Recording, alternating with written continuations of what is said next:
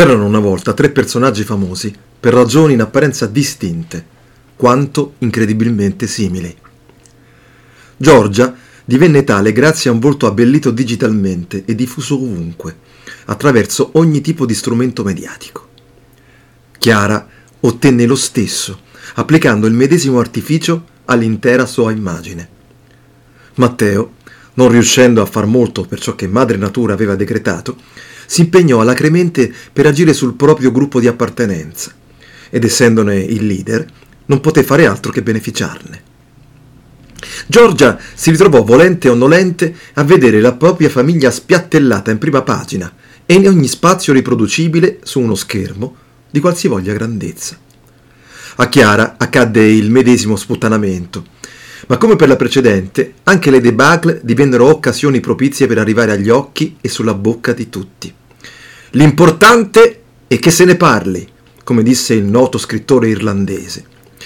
Anche Matteo tale assunto lo fece proprio, al punto da ingaggiare addirittura una bestia per attirare in ogni modo le attenzioni dei più, dicendo tutto e il contrario di tutto.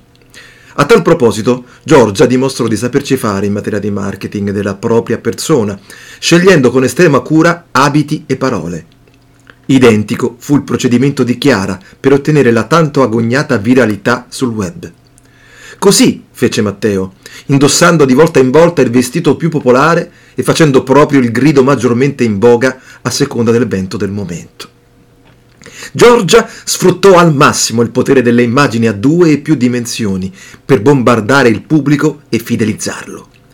Chiara non fu da meno e costruì il suo primato ipnotizzando lo spettatore di turno a tal punto da non rendersi conto di essere diventato cliente a sua insaputa di un commercio vecchio come il mondo. Quello che permise a Matteo di convincere coloro che lo resero ricco e potente, che fosse lui a fare i loro interessi invece che il contrario.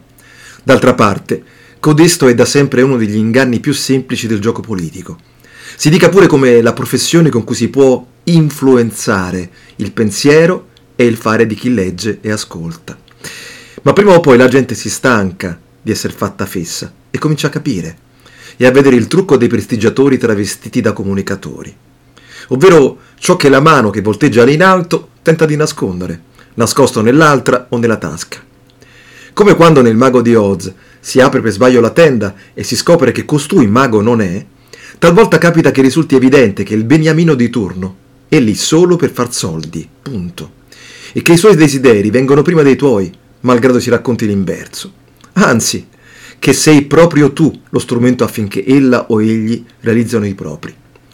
Ciononostante, al momento fatidico, ci si scandalizza degli indiscussi conflitti che c'erano da tempo tra Giorgia e i suoi sodali, tra Chiara e i suoi partner commerciali, tra Matteo, se stesso, e tutte le volte che non si rende conto che quello che sta facendo non è altro che una televendita senza però ricordarsi di avvertire di ciò chi guarda.